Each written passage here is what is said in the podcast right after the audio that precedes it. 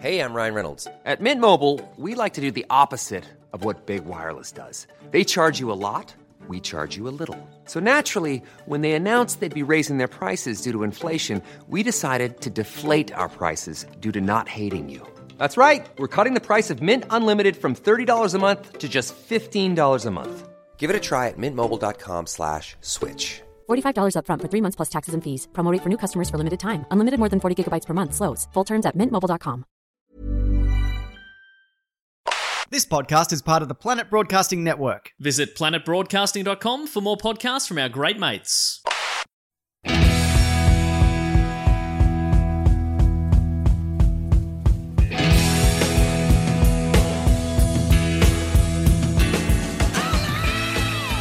Welcome to Listen Now, the podcast where we go through the most important rockinist albums of all time. This season, which we're starting today, we're focusing on albums from the 1980s. I'm your host, Matt Stewart, and with me, as always, is my co host, Sam Tonkin. Welcome, Sam. Welcome, Matt. G'day, bloody g'day. So good to be back in the Listen Now studios. Yes, it is. How Of- are you? How are you doing? How's life? I'm all right. I'm, uh, I've been listening to some great 80s tunes Some lately. rock albums. would getting you say? ready for yeah i mean this season um you know it's not it's not all just hard rock like it was with uh, season one and cold chisel i mean they even in, inside cold chisel they hit so many different genres anyway there was obviously a little bit of rockabilly Rockabilly. bit of reggae um, Bit of reggae. but uh yeah i think we're going to be um tracking over similar territory this season from what i've seen uh, I've, I've been trying not to look too far ahead. Oh yeah. I've got so it all ranked down, Matt's and I've just only Matt knows what's coming. got it in a spreadsheet, and I'm just sort of squint at it when I look, just to see the Is that the 'cause next it's- couple of weeks. Is that because you're trying to not read anything? I Or don't- because you need glasses. well, both, yeah, No. yep, yep, yep. Good. Good. Uh, but anyway, I'm excited today. We're going to be talking about Huey Lewis and the News's classic album, their third album, Sports. Sports. Did you have much of a relationship with Huey growing up? Um. Look, I've never met him. Uh. Okay. Per se. Well, but you're uh. lost. That I mean. Great guy. Do you know him? Well, I've seen. I've been watching a lot of interviews with him uh, the last week or so, and he does seem really cool. So you I wanna basically know him, I, yeah. wa- I want to. It's a Um, one-way relationship at this stage. You know. Recip- reciprocal is that what it is? Unre- unrequited. Why am I? Um, It's not reciprocal. thank you. Not reciprocated. Episode Huey- one, and we're Huey and already Stewie. battling. Imagine What a duo! we could make a what great Dewey. team. Huey, Stewie, and Dewey. Wasn't from that the Donald Duck's ne- nephews? nephews? Yeah, that's us. Excellent. Um, no, I, the only, I suppose, real uh, strong knowledge I had of Huey Lewis uh, was "Hip to Be a Square" when it was on Sesame Street Okay. when well, I was but a child. they sang. They they sang it hip to be a square. Yep. Mm, But they wow. changed the lyrics for Sesame Street Yeah, to be about describing shapes. amazing. That's how I knew learned what a square was. Thanks, That's- Huey Lewis. That's pretty clever. and the Four news. sides, all the same. Yeah. Uh, yeah, well, he's done great work there. I I had a similar thing, probably in a way to Cold Chisel. My dad had the Huey Lewis and his Greatest Hits CD at home, uh, which came out in the early '90s, I think. And um, yeah, so I I knew the hits growing up very well.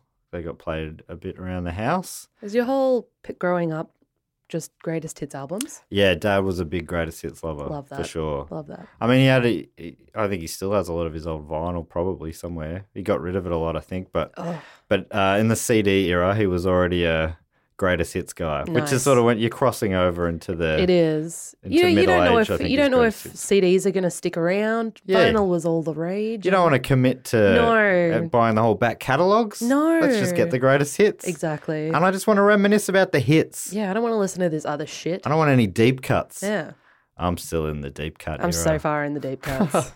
But um, so which is part of the fun. That's I guess one of the reasons we chose to do albums, classic albums, rather than uh, greatest hits this season, yeah, um, because we love some of those album tracks. I think that's part of the fun going through yeah.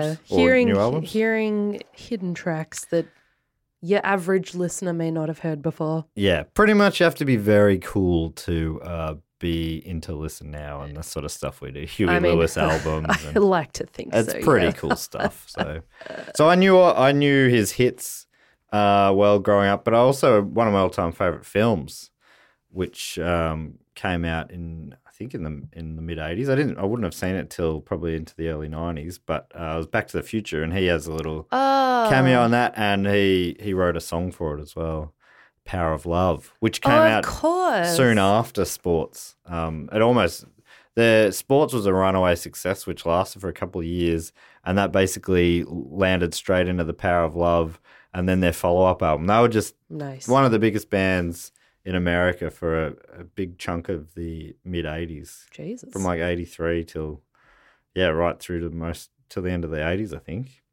They were they burnt Solid bright. six years. Yeah. Yeah, three big hit albums. Anyway, do you, you've written a little something about them to I've got a- let people in if they don't know Huey. Uh, I've got a little bit of a, a history lesson for you. Um, uh, so Huey Lewis, our main man, was actually born Hugh Anthony Craig the Third. Such a great name. The Third. I mean, I would not have taken a stage name if I had a na- Hugh Craig. Hugh Craig. We call my dad Craig. Yeah. His name's Craig. Well, after Huey, Huey well, Craig of course. the third. He is Huey Craig is ten years older than dad, so Yeah. you know, dad's got a. Is does that make him Craig the fourth? Yeah, Craig the fourth. That is maths. Yeah, continuing the line along. Yeah, Yep. the he is Hu- Craigs. Mm-hmm. Huey Lewis, very potent man. He had a child at the age of ten. Amazing. And that man was your dad. Oh, you're welcome, Craig.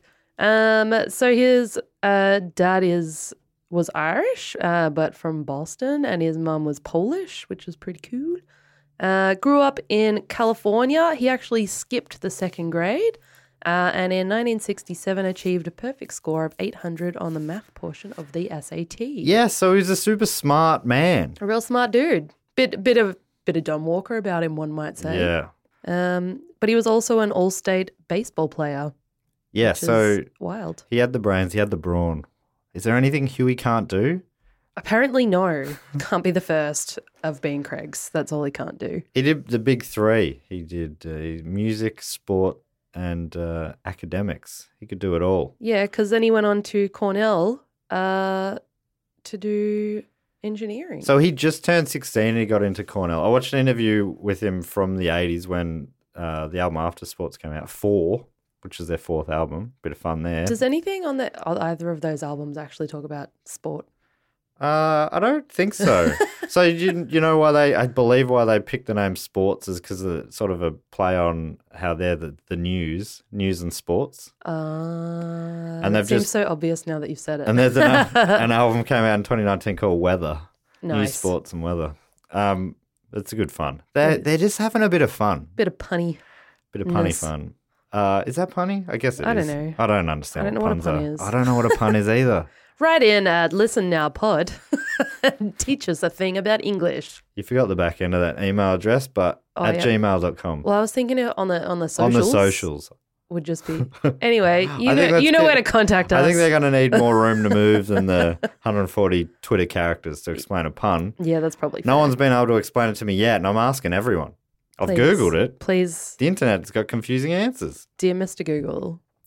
So- Please so He got into he got into Cornell, which I believe is a pretty good I university. think it's I think it's pretty decent. he was just 16, so he was tell, uh, telling this story on uh, this old uh, David Letterman clip, Mm. and he was so charming on that. Oh Is my he? goodness, yes, So definitely one of your best mates. Yeah.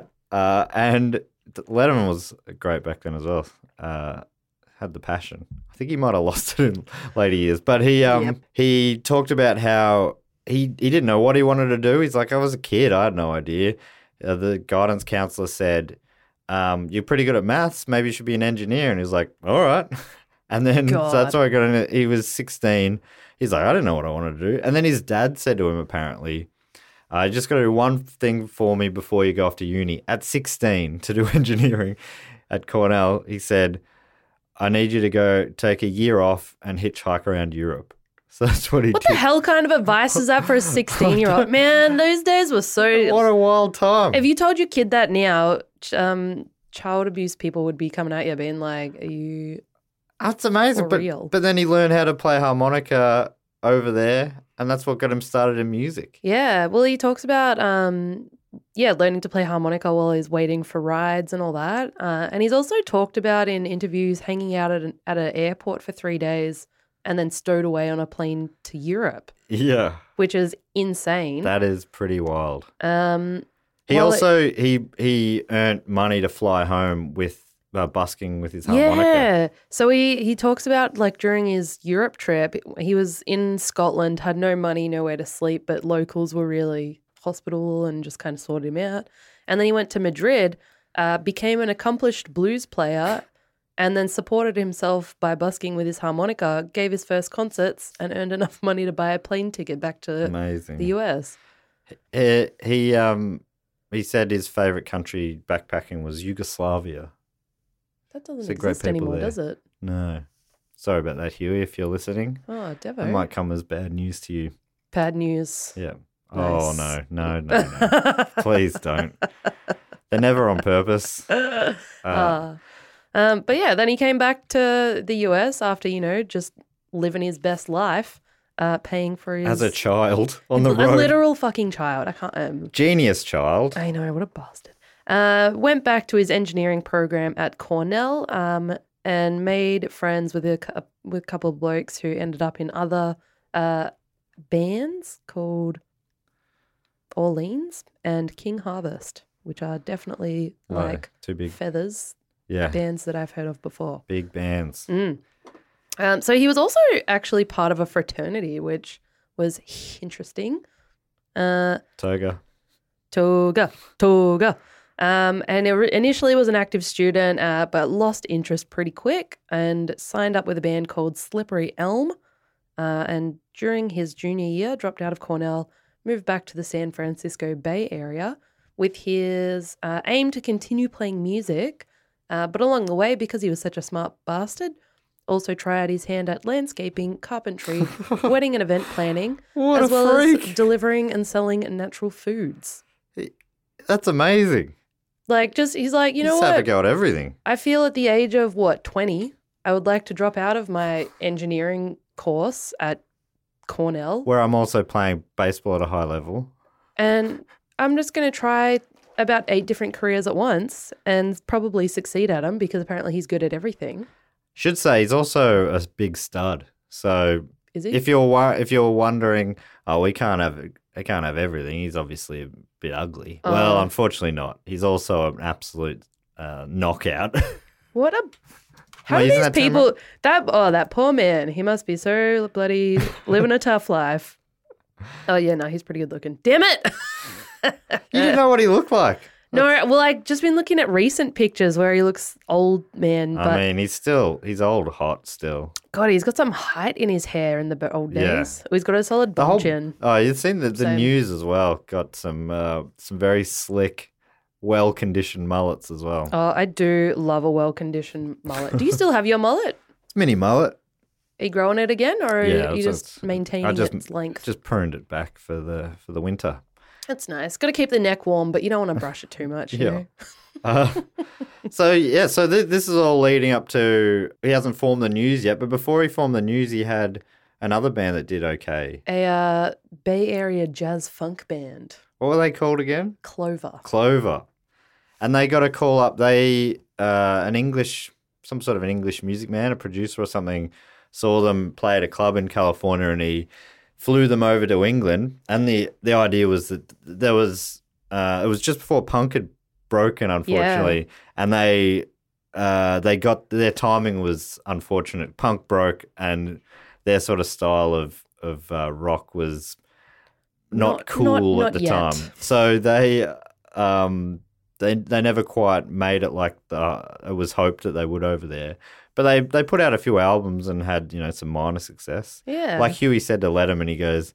He, Letterman goes, "Do you have any any hits?" He said, "No, no hits. We've made some good albums, just no, no hits." Uh, and then that band uh, recorded. They were the backing band for Elvis Costello on his first album. Correct. But apparently, Huey Lewis, um, Costello said to him, uh, "Love you to play harmonica on a couple of tracks," and Huey um, chose to go on a holiday instead with his girlfriend. wow, that's a bit of a uh, Guess you, ne- you snubberoo. never know that an album's going to be an all-time classic when you far out. you you choose love. Um, I also just liked the little note at the end that said Lewis worked with Finn Lizzy. Oh yeah. who Boys Are Back in Town is one of my current favorite songs. Uh, I didn't realize they were Irish though.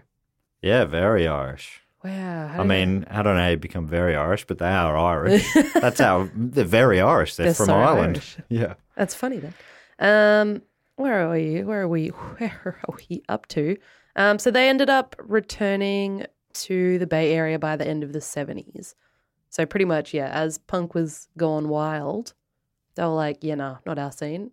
Back home we go. And then I think there was a whole bunch of there was another band in the Bay Area at the time, the jazz funk scene, uh, called Soundhole and eventually those two album th- those two bands kind of split and then some of their members reformed to form a new group called Huey Lewis and the American Express where they played a bunch of gigs under that name uh, and in 1979 uh, oh I'm out of breath all of a sudden don't know what's going on um, they recorded and released a single uh, just under the name American Express. They were eventually joined by the lead guitarist Chris Hayes, moved to Chrysalis Records, but the manager there decided American Express was not a great name because of fear of trademark infringements. Yes. And, uh, I 'cause would the assume- f- there's a credit card company. Yes. And I would assume that a credit card company would have plenty of mullah. Yeah. To I mean, take I'd be to happy the- to be associated with Huey Lewis. Shu Lewis. Did you see that uh, he And the changed Amex. the, the spelling of his name a bunch? He yeah, cha- numerous times. the way he spelt Huey and the way he spelt Lewis, he changed that slowly more. Hugie, Hugie Lugludus. All the different spellings. Silent G's though, Sam. It's not Hughie. Hughie. Um, I'm Oh, pretty maybe sure it, it well, maybe is. it was. I'm pretty I- sure I, that's say how that you like I know. But pronounce it. Um, Hughie and the News. Uh, later in the 80s, or 1980, I should say, they released their first studio album, a self titled LP, Huey Lewis and the News. Self titled, yes. Uh, it pretty much went unnoticed and released their second studio album in 82 called Picture This. Uh, it turned gold, uh, fueled by the breakout success of the single Do You Believe in Love, which was actually written by a former Clover producer. Do you know Right. that song? yeah. Oh yeah. How's it That's- go? I just keep thinking of Cher. uh, why don't I bloody play some of it in, instead of uh, Us guessing. me trying to sing it? Um, I don't know. I think the listeners would be all over it. uh, what did you want to hear? Do you, Do believe, in love? by Hughie Lugas Let me find and the it. Noogs? With no bloody warning at all, Sam. I mean, uh, Well, I was just hoping you'd sing it for us, but here we are. it's, it's a banger. And this, this is classic Huey sound. Wondering. the news backing him every s- set of the way. On a one-way street. I don't think I Looking- know this. The film clip is uh, Huey Lewis in the news Excellent. surrounding a woman in bed sleeping and singing this to her. it's real creepy. It's, uh, that probably wouldn't fly these days, I reckon. Wondering. Still growing up. I don't wanna be lonely, baby. So they're saying, I don't want to be lonely while they're surrounding. I wanna women." love you all over. Oh, I do know this. This is, this is some real 80s shit, isn't it? Yeah. We sort of. Yeah, they. I mean, it's a, a kind of an old school sound w- mixed with 80s production, right? That's kind of the idea. It's sort of. It's like 50s Yeah. ish songwriting. That's a lot of their music as I was flicking through it all. It's got that real, like, doo wop kind of. yeah. I mean, they literally do wop in songs. They'll, I they'll wrote- sing do wop. I wrote on one of the songs from the album that we're actually going to talk about today, eventually. Uh, in all I wrote was doo wop because Do wop, yeah. they literally say doo wop. they love to they love to do wop. Um, I also love to doo wop. so yeah, that that was a big hit. That was a maybe even a top ten hit in America. Um, the single, I don't know actually. The album peaked at number thirteen and stayed on the charts for thirty-five weeks in the Billboard 200s. It, m- it made uh, number seven Number in seven. Um, America, number 18 in Australia, Nice. and uh, 14 in Canada. so it was, res- it, was a, hmm, respectable. it was a hit around the world, not everywhere, but it was a hit in, you know, the places that matter Australia and New Zealand at Obviously. 36, yes. uh, it didn't chart in the UK, where they'd spent, well, where Huey had spent a little bit of time. Yeah, that's okay. Um, yeah, so that that was a big one. Do you believe in love? Uh-huh. Uh, and there were. Oh, hope you love me like you say you do. that one I don't know, but working for a living. Yeah, work for a living. So that that would all be on the greatest hits that I grew up with. so that's Ah, why I know okay. those songs. I listened to that album course. as well a couple times this week, and uh, yeah, I recognize a, a few of the tracks off it. The one that I was most familiar with was Four, their fourth album, Oh, uh, which is what what's got Hip to Be Square. yep. Um, but yeah, that that was jam packed with hits and was a higher charting album uh, and had higher charting tracks in Australia, like "Stuck with You," "Hip to Be Square," and such That's things. the "Jacob's biggest Ladder." Uh, yeah, but I yeah, know anyway, that we're one. not here to talk about four. Maybe we'll No. do that at a later date. Well, since we are talking about sports, let me tell you about sports. Okay. Um, so they were they were they were floating they were floating pretty high on the success of the previous album. Well, in a different uh, a different interview I heard Huey on, he mentioned that it sold about a quarter of a million copies in America Mm. and had some top 10 hits, had a top 10 hit. And apparently in the 80s, that was about break even level. He's Are you like, kidding? Yeah. Holy shit! So he, he goes, We really needed hits on the next album. wow. Yeah. Um, well, they got him, but it was a bit of a slog apparently because uh, there was some record label delays um, on the on Sports on the third studio album, um, and it pretty much took them back to square one in the late eighty or late eighty three. Uh, and they had to go back to touring small clubs in a bus to promote the record, which ended up being known as the Working for a Living Tour. But when the album was finally released, it hit number six in the US uh, and slowly became a number one hit in 1984, went multi platinum in 85. And that was all due really to the frequent touring of the band as well as uh, a, lot, a series of videos. So, all of their singles that they released, they also released some pretty good film clips with them, which played heavily on MTV. Right. Um, which is, you know, you, you think of it nowadays, you assume that a film clip's going to come out, but probably back in the 80s when MTV was relatively new, yeah. the idea of making a film clip with it. And that, Like it's it's just extra marketing, isn't it? So apparently, Huey really took the rein and the news. They took the And the reins news. on making those clips. Um, they didn't. They didn't love the one where they were singing around that woman in bed from the last That's album. good. That's nice. So they they took it over and made started making some pretty funny film clips, uh, including. Um, yeah, there was what was the one? That, I think it was one of the lead tracks from Sports. Uh, but they were basically they were maybe it was if this is it or whatever it was. they were down at the beach and there's this sort of famous shot where all the news are buried up to their neck, singing along with Huey lying behind them. I think that's the if if this is it. if this is it, yeah, great, great stuff. If this is it. Uh, we'll go through uh, all the tracks shortly. I've got a little article here that um, reviews it and gives a little snippet of each, and we'll, we'll play them and talk about our thoughts on them. Beautiful. Have you got much more to say about this album? Um, not particularly. What else we got? Oh, just a fun little uh, note on the side is that they were in the All Star uh, We Are the World, and Huey Lewis had a solo part in it, Yes. Oh, which I thought was pretty cool. So I listened to a podcast uh, this week in preparation. Uh, Huey was a guest on it. It was called uh, uh, Huey Talking Huey Tui Me. Um, and, uh, it's a- so there was, um, do you know Adam Scott, the actor? Yes. Adam Scott and Scott Ockerman, a comedian and uh, podcaster. He they have a they had a podcast together about the albums of U two called "You Talking U two to Me," Oh, I have heard of that. and then they did a season about REM, and then they just did a one off episode about. I've listened to a bit of the U two one, yeah. uh, and it's great. And they've just started a new one about Red Hot Chili Peppers. Nice. But um, anyway, they did a one-off episode with Jimmy Kimmel and Huey Lewis. Jimmy Kimmel's like one of Huey Lewis's best mates. He grew up What? as a huge fan, and then they've ended up. Um, I mean, anyway, it's really good. I'll put a link in the show notes if you can. And it's just another example of Huey's just being a real cool, nice guy. Um, but what was my point?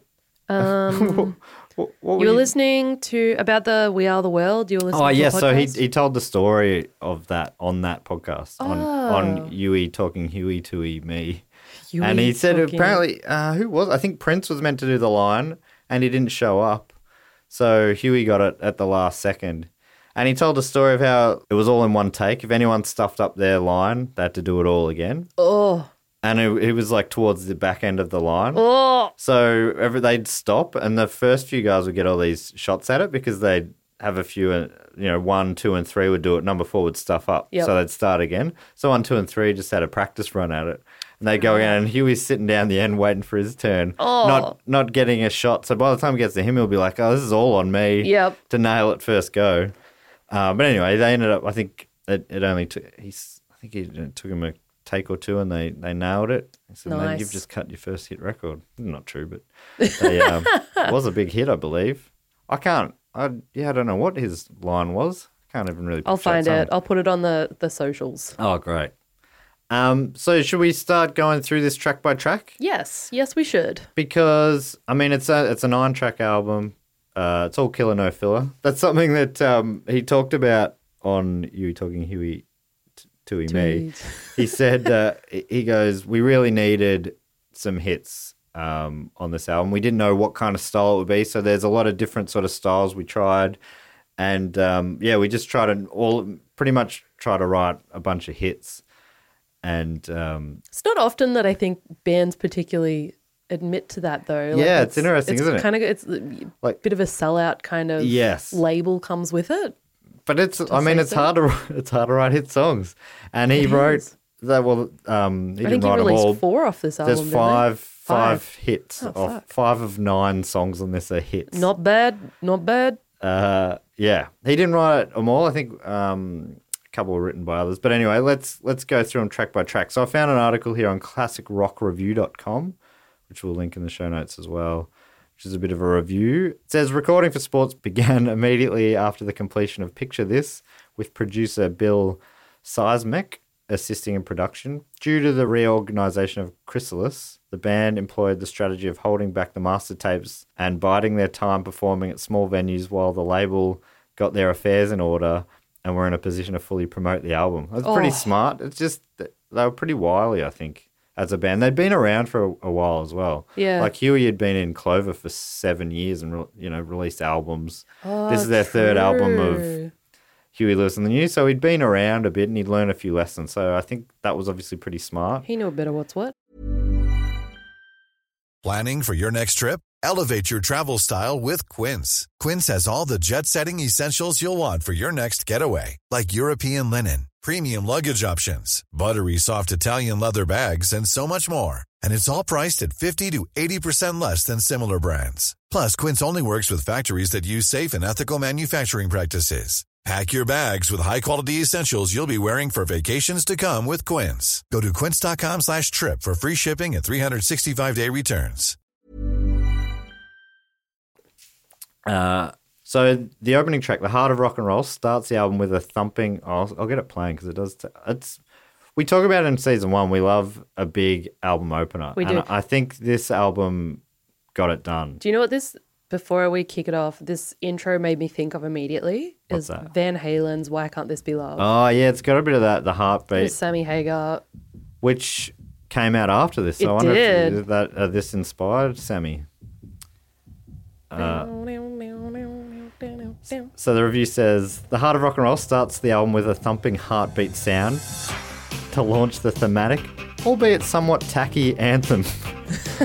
Musically, it employs the faux 80s funk rock that permeates this album that worked well in the mid 80s pop scene. I think it's a cracking tune.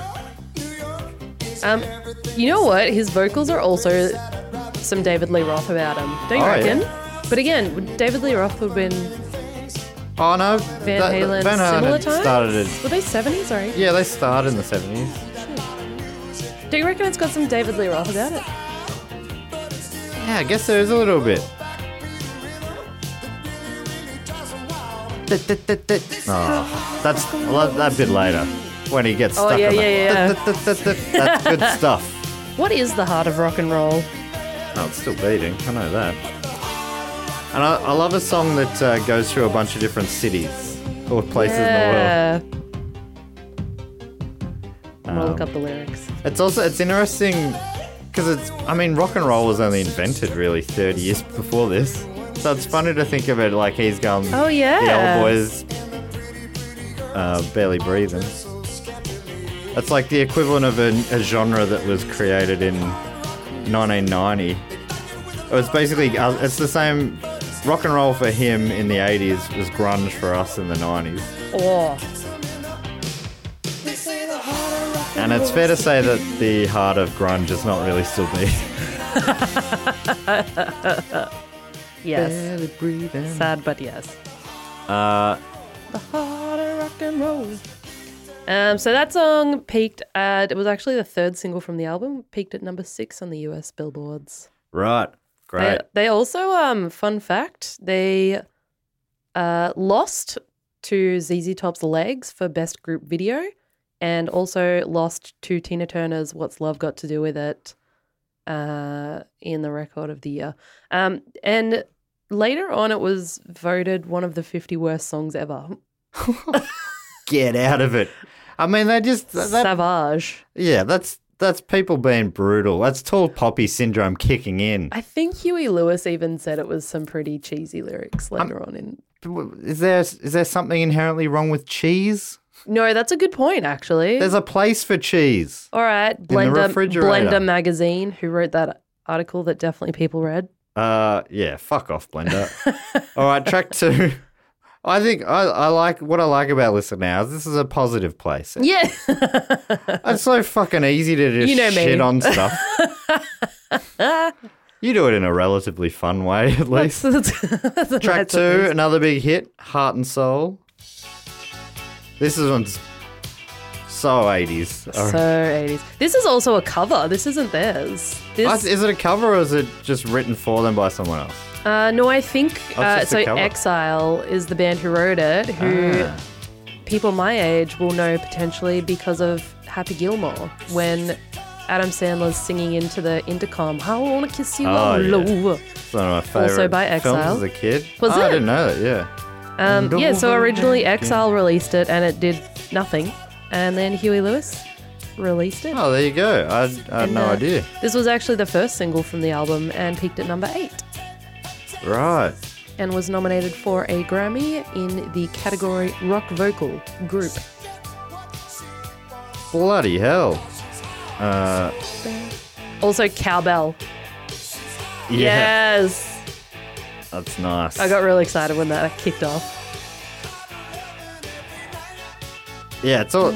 I mean, the keys are the most 80s thing of all time. Oh, so 80s. And then that, that riff's pretty ch- pretty chunky. Uh, but yeah, It's damn catchy, this one. then uh, track. Th- oh, so what does our reviewer say about this?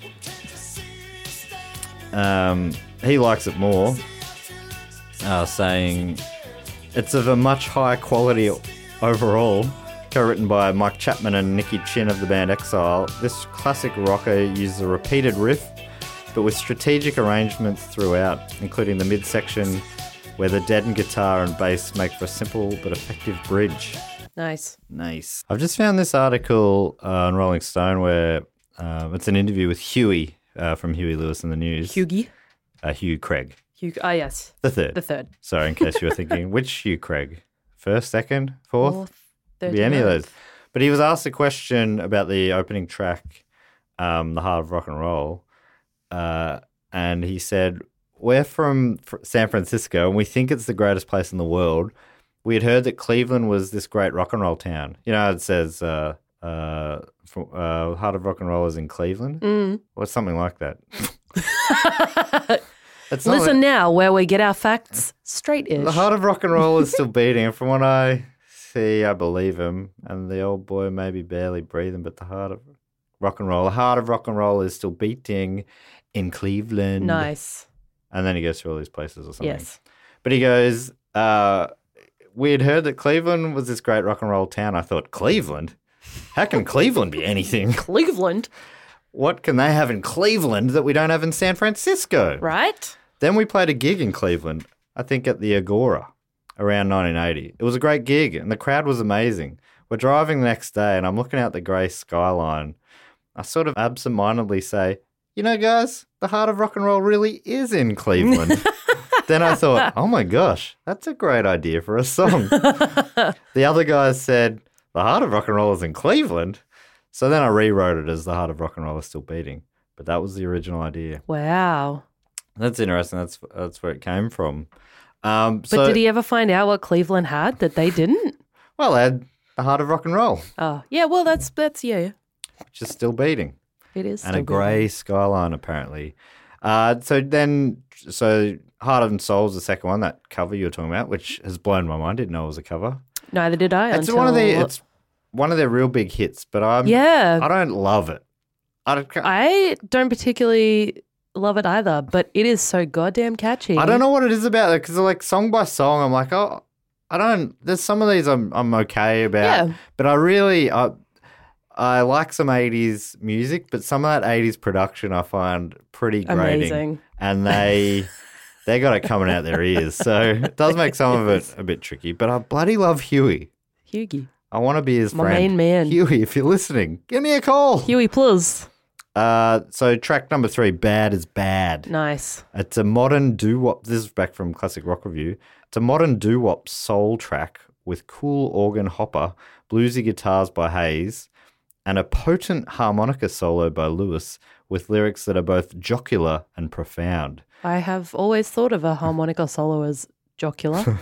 What does that mean? I'm no, gonna the Google it. lyrics are jocular and profound, not Oh. the harmonica solo. What is jocular? The harmonica solo was potent. jocular. Fond of or characterized by joking, humorous, or playful. The song was written in the late 1970s while Lewis was working with Phil Lynott and Thin Lizzy. Fun Lizzie. And that group uh, did perform it live a few times half a decade before it was recorded for sports. So let's hear a bit of this. This is. So this is bad is bad. Can we start an a cappella group, Yes. but everything is just doo wop? Do. Ooh. Do do do do do do do wop. Bad is bad, but sometimes. What is it? Sometimes cool is the rule, but sometimes bad is bad. Is it? Yeah. Cool is I the kind rule. of I sing along with it, but not anything.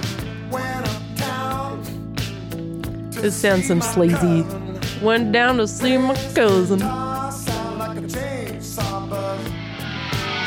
Nice.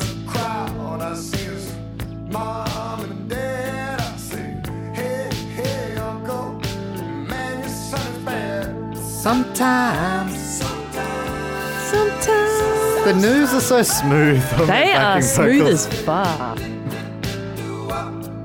They do a bit of a cappella. There's clips of them just sitting, standing around in a circle, a cappella singing to each other. Do all of them sing, or is it just Yeah, a couple? Of, all of them, really? yeah. Oh, it's like cold chisel. where Uh, all so- of the bastards. So do that's bloody bad sing. as bad. Tr- The next one's I Want a New Drug. This is a big one. I will say in the last song though, we didn't get there because I think it's much later, but the harmonica is fucking good, and Oh.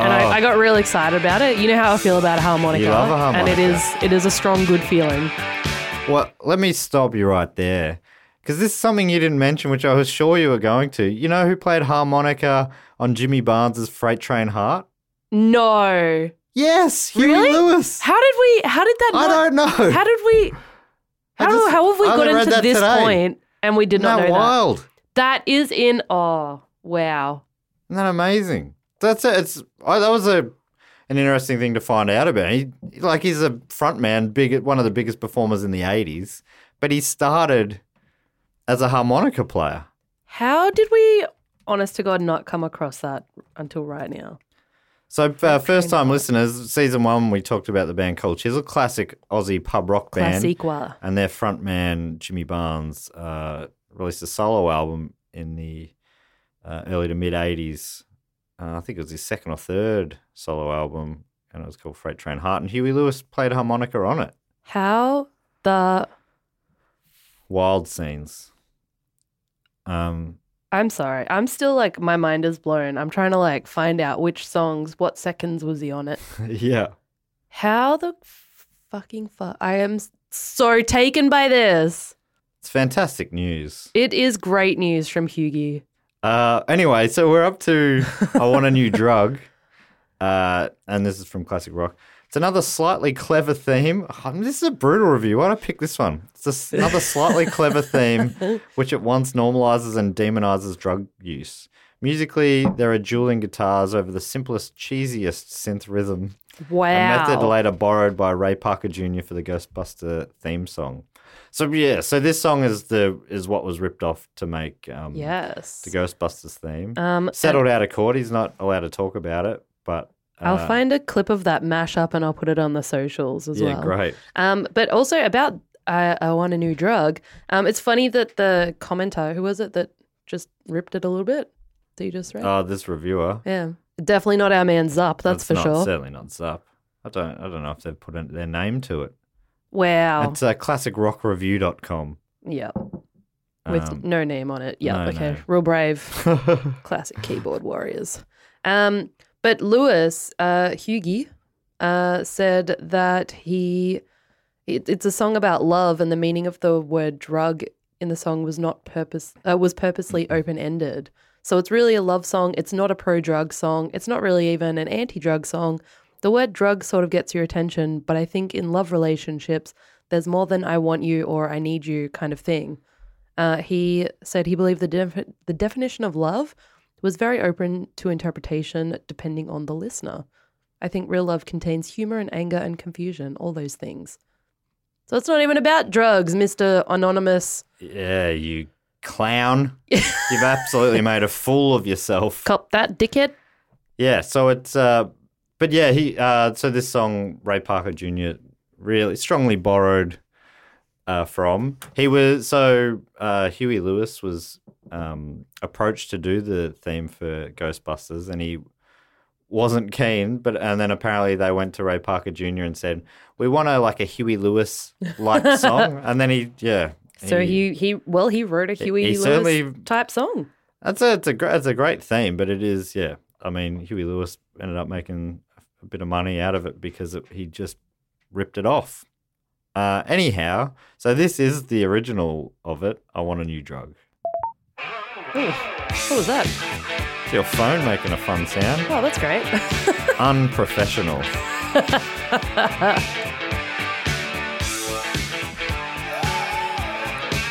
Who you gonna call?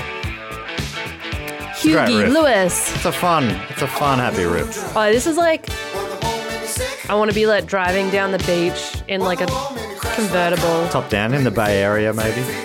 That sounds ideal.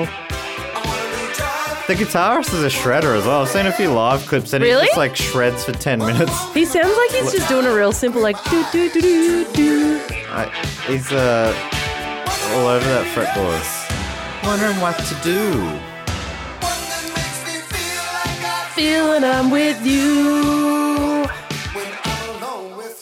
So that was a big hit. What was that? That that was another one that was like number seven, something like that. Uh, yeah, I think so. For some reason, I didn't write that down, but yes, I'm pretty I sure think it was, yeah, top another top ten hit. big, large, huge. Uh, then the next track is "Walking on a Thin Line," uh, co-written by An- Andre Pessis or Pesse and Kevin Wells of Clover. It starts with a haunting synth bass before breaking into an upbeat pop rocker with good, uh, good, Good. with good melody and a semi-serious message about a Vietnam veteran's post-war stress. This is "Walking on a Thin Line." Um, I saw a uh, review by Christopher Connolly of Rolling Stone, who said, well, he didn't, he didn't particularly like it, uh, but he says that uh, Huey Lewis sings just like Men at Work's Colin Hay, which is funny because my note for the next song I wrote Colin Hay vibes. Ah. Um, now this, Well, this this album came out right when um, Men at Work were blowing up as well, ah, or just after maybe. I think they were eighty three. yep, This is 80, is this eighty three? uh, I think so, eighty-four maybe. Oh, this is eighty four. Yeah, so this came out the year after Men at Um, Work were huge. Yep. Now, this song, I wouldn't call it a cum thumper, No. but Christopher Connolly has called it a semi stomper. Oh, okay.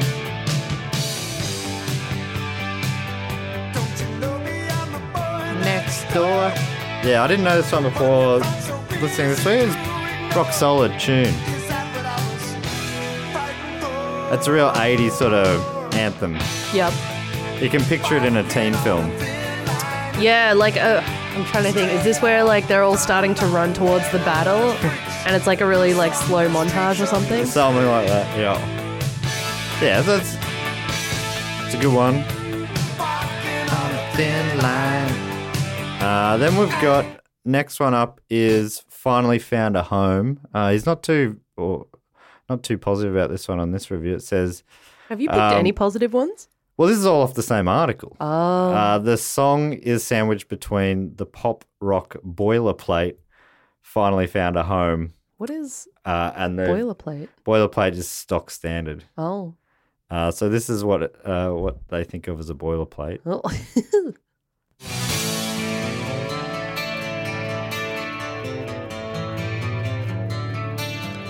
So quite a different vibe to the other very tracks. different. I was just trying to think. What does this remind me of? This is, this is towards sort of eighties Yeah. hard rocky. Yeah. Sort of.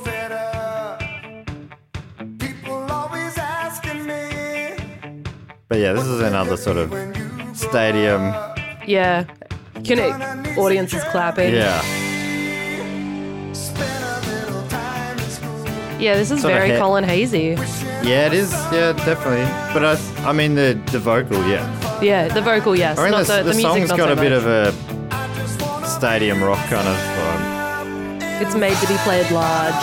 and the crowd sings along with the chorus. It's that kind of thing. Do you know what this reminds me of? Actually, I love that every song is. I'm like, it reminds me of something else. Yeah. Um, reminds me of the Tarzan soundtrack that um trying to think of his name. Collins. Yes, Fabulous thank you. Phil. Yep. It kind of sounds like those kind of songs that he wrote for Tarzan. I'm sure it was heavily influenced by the work of the news. I would like to think so. Uh, and then the next one's another one of the, the maybe even the biggest hit off the album, if this is it. Um, Um, i- is this it? that's what this next track is. It is if this is it. It is it. It is this is if This- this, is it. This okay. So th- this is if it is this is No, this is if this is it. if this Big change up in tone, just a ballady, um, solely ballady. fourth number one uh, fourth single from the number one album Sports, uh, and it became their fifth top ten and third consecutive number six hit on the Billboard Hot 100. It also reached number five on the adult contemporary chart and became their first UK hit single, reaching the high high number of 39. Ah. So the UK never doesn't sound like they fully got into them, or No. at least not at this point. Not a, yeah, it doesn't look like it. Classic Rock Review likes a bit more. It says uh, it doesn't like the back half of the album, but says um, the lone exception is the hit song "If This Is It," which features strong guitar, uh, strong guitar-driven rock elements, some doo-wop backing vocals, and fantastic lead vocals, melody, and chorus hook. This is this is right up there with his classic. Yeah, this one I definitely knew. I think a lot of people 30s and older would probably have picked it up along the way somewhere. I'm not 30 yet. Thank you very much. 30s ish. 30s. Uh, it's- we're, we're, we're within 40 days. Uh, then we got another another one that this guy didn't like too much, but uh, it's probably. I think this it's guy one of like my anything? favorites on the album. I'd never heard it before, but I think it's real fun. It's called "You Crack Me Up." Yeah, the last two I don't really, I didn't. Didn't get. know I didn't like Yeah, but both. both. Great. Well, Oh, I don't. Not so much didn't like. I just don't remember them already. The last one is a, a classic country song from the 40s, which I Is it knew. Uh, yes, but uh, it's Hank, a Hank, Hank Williams song. Is it really? Yeah. Oh. Anyway, this one's uh, You Crack Me Up, which I'm pretty sure Huey wrote about um, some oddballs that he would meet outside of the bars he played at coming up. Nice. Wow, that is so 80s. That's good.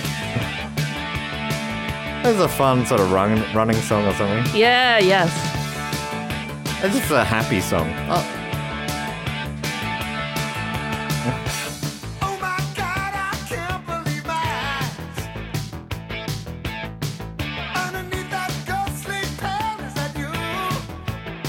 Do, do, do, do, do, do, do, do.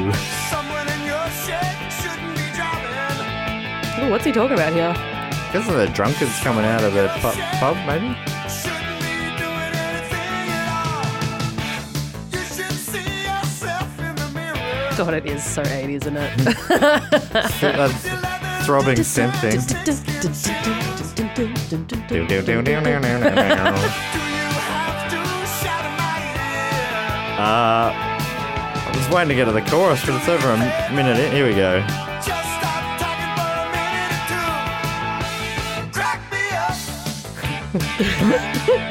You really, really do. It's the, maybe the most 80s song of all time. It's pretty, yep. you really, really do.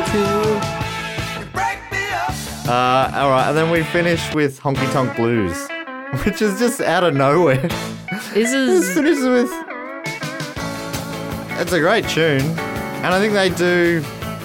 Well, I mean, it- the review here says it, it goes. Does little to advance the original, but is a nice place to showcase Hopper's piano playing skills. does It's a little. great. I mean, it's a great song, and it- it's a it's a fine cover.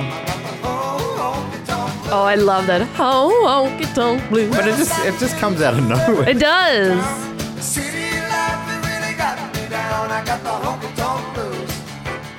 I guess that was maybe in their th- they're like we needed a hit on this album.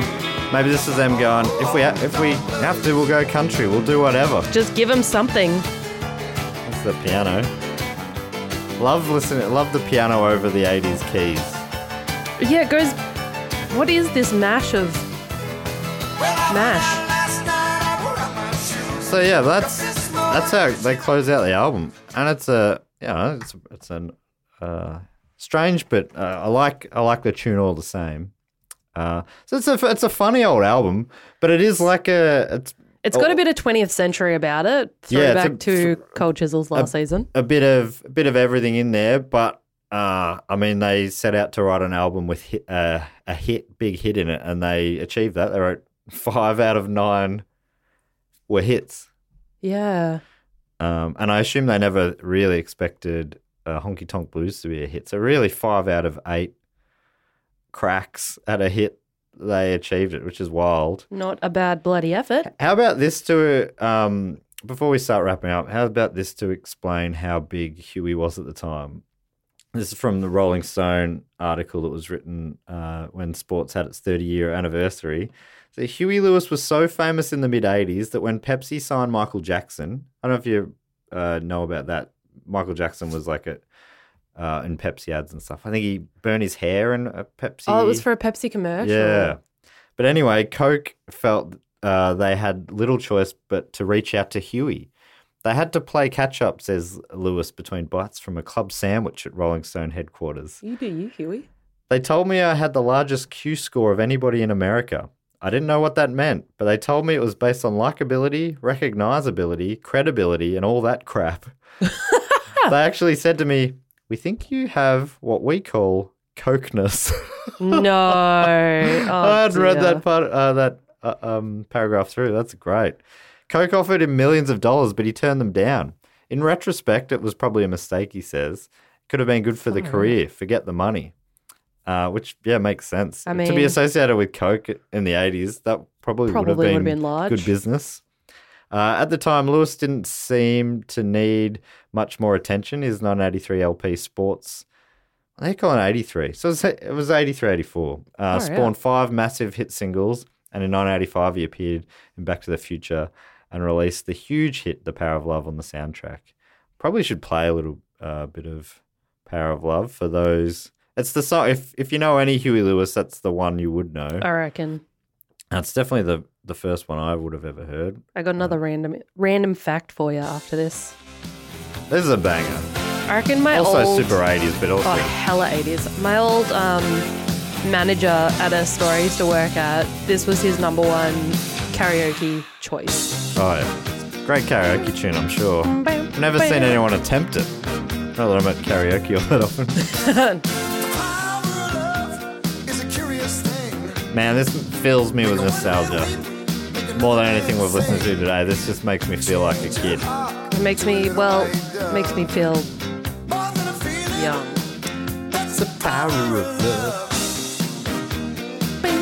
And it's the opening scene of um, Back to the Future. I'm pretty sure it's played when he's skating behind a ute, Michael J. Fox. Really? Yeah. It's just the coming together. It was the perfect 80s moment. Michael J. Fox, Back to the Future, Huey Lewis and the News playing. 80s. Uh, did we talk about Huey Lewis's feature in that? No, I, would, I could, maybe I'd, I'll find out if I can just play it. Uh, yeah, while you do that, um, fun fact more recently, um, Seth Rogen uh, met with Huey Lewis to ask him to write a song for Pineapple Express, which he ended up doing called Pineapple Express, I think. Uh, and they say he wanted a track reminiscent of Power of Love. Ah, that's Uh, fun. And then he, yeah, so he's he wrote a song for one of the biggest stoner movies of the century. Not that we're that far in; we're only twenty years into it, but you know, yeah, no, You know, clubhouse leader. yeah, why not? Four. Um, bit of golf lingo there. Nice. Huey fans would love that. Uh, let's see. All right. I think I've got uh, Michael J. Fox is auditioning for to play the school dance with his band, the Pinheads, Mhm. and the track they play is like a, a demo version of "The Power of Love," which is actually Huey Lewis and the News' demo track with a bit of extra um, heavy guitar over the top of it. nice. And then Huey says his famous line. He's dressed as a you know a nerdy sort of headmaster or whatever, big glasses and whatnot. Anyway, here- this is how it goes. So that's Huey going next, please. You should li- link put to the this clip. clip. Yeah, All right. We're the, uh, we're the pinheads.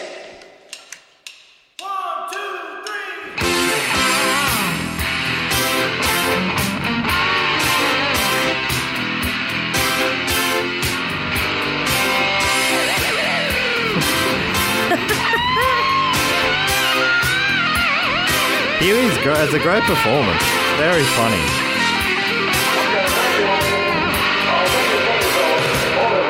Hold it, fellas.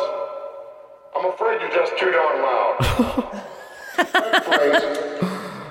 I'm afraid you're just too darn loud. Fuck, that's funny. Hughie, That's great stuff. I Oh. That don't is care who good. you are. That's comedy. but he's huge. Oh, Huey, you did it. The power of love. so he was he was asked to write a song for the film, and he's like, I don't I don't know how to write a song for a film. Yeah, And they're like, Oh, we're keen. Uh, Ma- uh, Marty McFly, which is Michael J. Fox's character, he's a teen in this movie. If if he had a favorite band, his favorite band would be Huey Lewis and the News. yeah. Uh, so he goes, oh, I'll just send you the next song I write. And that Nice. was the next song Oh he my wrote. God. Was Power of Love. And he was like, I assume they probably won't use it because it's not it's not a love film. It's not a there's not a strong love story in the film, but um, yeah, obviously they they made it work. Wow. And it be, it became a big hit. I saw a clip of him playing uh, five years ago or something. It's just someone filming on their phone, and they g- and he's introing the song. He goes, "When I wrote this in uh, the mid '80s, I did not expect to be playing it every night for the rest of my life." um, so just talking about the critics being a bit rough on him because he is a bit of is they're sort of a bit of a whipping boy kind of band, and I think just because I'm, I guess because I was young enough, I didn't, I wasn't too cool for it or anything. Mm. And a lot, like people a bit older are too cool for Huey Lewis and the News. Is he like the Nickelback of the eighties? I don't know if he's quite Nickelback. I'm not sure. Who I also am like, fuck, they're just a band. I don't find it weird when people hate Nickelback or whatever. Like it- that's It's like part a of full. their Col- personality. it's like a s- yeah. It's a social. A social expectation is They're that you just a- hate Nickelback. I mean, why, why are we even talking about them? You know, if they were that bad, they're just. I think they disappear. Um, anyway, so he was asked about uh, the critics. Um, he was asked, "Did it piss you off that the mainstream critics were pretty tough on you?" And he said, "Yeah, I'm a little bothered by it, but I worry. Uh, but do I worry about it day and night? No, but it does rankle me a little bit. It does. Uh, we sold 10 million records, and we were on the box all the time. I'd be sick of hearing us too." After a certain point, which is yeah, I mean that God damn it. That's Not why the- only is he so successful and good looking, he sounds like a funny bloke too. he's really funny and charming. Jesus. He's got it all. yep. he's got he's the full package. All of the Um, news. and he can really write a hit tune. Which we're about here. Uh, so yeah, well, do we want to Give the give it a score. We're doing scores out of eighty this Out season. of 80. Oh, It's Lord. hard. The first one's always harder because what are you comparing it to? Yeah, you're really setting a standard. And I think here. all the albums we talk about are going to be entirely different from each other. Mm-hmm. Firstly, I mean, you got to mark it up for if, if you're into hit songs and 80s. I mean, this this has got 80s up to its bloody eyeballs. All right, so I'm gonna I'm gonna give it some good points because I knew four songs off of it. Okay. Familiarity is Familiarity always helps. helps get points. Um, then probably not so many points because there's maybe one or two songs that I wouldn't listen to, and then if you minus the one and add the It's a real algorithm I you've don't got know. working on. All right. So what are, what are you what score have you come to here? Uh, I'm I'm gonna go a four, 45. 45. Sounds good. Yeah, old 45. All right. Um, yeah, I really don't know what to do here with this number.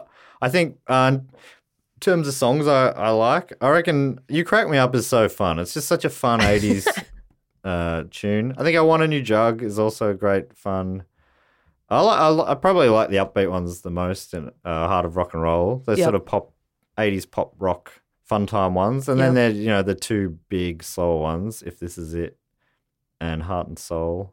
I think it's all good stuff. Would have loved to have seen him live. Uh, Yeah. there's- I, I probably should mention that um, a couple of years ago, Huey, uh, our God, Huey Lewis, Huey Craig, Huey Craig, Clegg, the third Clegg or Craig, Craig. Craig. Uh, he he uh, has been struck down with Meniere's disease, and and that's um, it's basically it's an an ear problem where he uh, his hearing suffered a lot. Oh, But it also means that apparently he- listening to music just sounds like static to him. It's h- it's painful oh to listen to, God.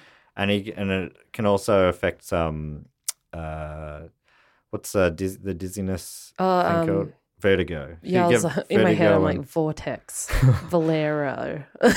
so it means he can't he can't s- he can't sing anymore. He's still hoping Wow. to um get it to a level where he can, but Imagine this making your stage- whole career on music and then not being able to yeah, have anything to he's do so with it. tough. Essentially, So he that's insane. He was Poor getting bastard. ready to go out to perform, and it happened. He performed that night, and it was really rough, and he hasn't performed since. Oh my goodness, how long ago was that? Uh, 2018, so it's pretty recent. Shit, a brick. Yeah, so it's that's pretty sad stuff. I mean, he's still in the interviews. Uh, so he he released the Weather album after that. Mm. I think they would have probably recorded more songs for it, but it Yep. just looked like it wasn't going to be possible. So they're like, let's get it out there. And Yeah, I've listened to it. It is it's good, it's some good stuff. Is it still They've- eighties? It's some pretty 80s stuff, but they've smoothed a lot of that out. And um, but yeah, it's got a lot of the stuff. If you like them, Yep. it's got a lot of that stuff in it still, but it's not it's not as 80s sounding. Nice. Um, yeah. So hopefully, I'd love to see him play. It would be a great amount of fun, I reckon. So yeah, I'm I'm not sure to give this score. I'm gonna say maybe I'll give it a uh, 62. Nice. Good round number Yeah. of no It's decimals. good fun. I mean, Honky Tonk Blues is just a great song, so it's fun to hear it. Uh, anyway, I've just been listening a bit more Hank Williams recently. Have you? Funnily enough, I don't know what my standout track is. I think if this is it, is a great '80s pop song. It's good. I think that holds up. Maybe the most out of anything on this album. I like the heart of rock and roll. I don't know. Maybe again, maybe it's just because it's a classic opener. Yeah. Uh, but Heart and Soul's been stuck in my head for a couple of days. now. Dun, dun, dun, dun. Heart and Soul. I think yeah the I, I reckon Heart, Heart of Rock and Roll is a great album opener. Yep. The slow beat. I love how they, Oh, the yeah, beat they at the play it up with start, the yeah. heartbeat, and then it's just a it's just a fast paced sort of freeway driving kind of rock song, rock Yep. pop song. Um, yeah. So sixty two. I don't know. I Nice. like it. I like Huey. I like the news. Uh, it's just some of the production stuff is a bit harder, but I I don't know. I just I, I'm into them. And the uh, No one's judging you. It's okay. I love their vibe. Well, I'm trying to. I'm, I'm just. Um, I'm wary of being um, too rough on them at the same time. I went for 45 and gave no explanation. Great. uh, is there anything else we wanted to talk about? I'm just trying to think. There was. I had so many things I wanted to mention, and now I'm. I'm not sure. I mean, it, there was a pretty famous scene in American Psycho where um, uh, the titular American Psycho gives them a, a review uh, before uh, killing some guy. I haven't seen it, but apparently it's a pretty famous scene. You like Huey Lewis on the news? Uh, They're okay. Their early work was a little too new wave for my taste. But when sports came out in 83, I think they really came into their own, commercially and artistically.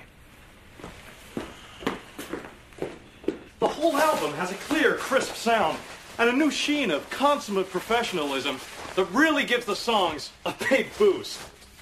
And uh, I think he was into that as well. That's fun. Let's see. Oh, and then him and I did read that him and someone else recreated the scene on a. Oh, him and oh, Jimmy funny, Kimmel, or, maybe. funny or die, maybe. Yeah, they Great recreated. mates it with on- Jimmy Kimmel. Yeah, that one.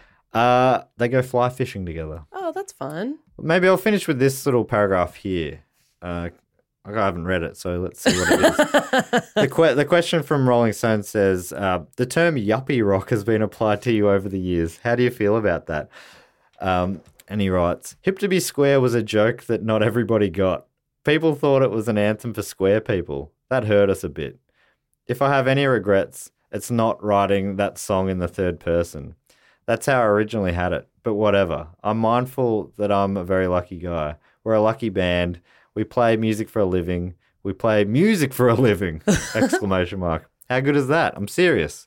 We've done very well. My little band, we're pals. We come from Marin country. We made our own records and we have a career. We play and people show up. What's wrong with that? I mean, our 15 minutes of fame were a real 15 minutes. Now, you don't get 15 minutes, you get three and a half or whatever. so it does sound like he's, you know, it's still, yeah, it, it does hurt how the, you can hear that it does maybe hurt a Yeah. bit how people shit on him. And it is funny that the hip to be square thing, um, uh, uh, people didn't get the joke. So the, I think a lot of their lyrics are quite funny. And you Yeah. can tell that they're a funny band from the way they present themselves and Yeah, all the film everything. clips. They're that like I've- they're in on their own joke. Yeah, where- they're whereas here to take people are the like piss. laughing at them. It's like Yeah. no, they they know that's the point. It's with us, man. Yeah, you, It's with us. hey, yeah, Oh, yeah. that would be frustrating, but Yeah. whatever.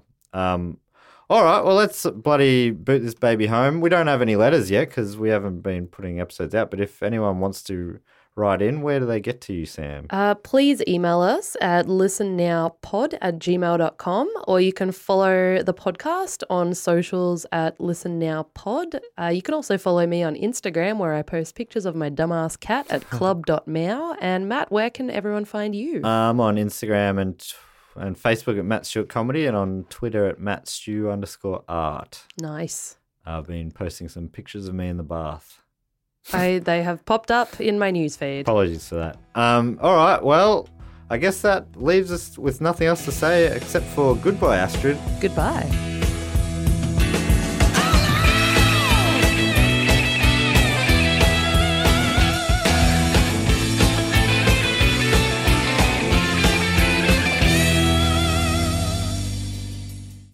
This podcast is part of the Planet Broadcasting Network. Visit planetbroadcasting.com for more podcasts from our great mates. I mean, if you want, it's, it's up to you. Even when we're on a budget, we still deserve nice things. Quince is a place to scoop up stunning high-end goods for 50 to 80% less than similar brands. They have buttery soft cashmere sweaters starting at $50, luxurious Italian leather bags, and so much more. Plus, Quince only works with factories that use safe, ethical, and responsible manufacturing. Get the high-end goods you'll love without the high price tag with Quince. Go to quince.com/style for free shipping and 365-day returns.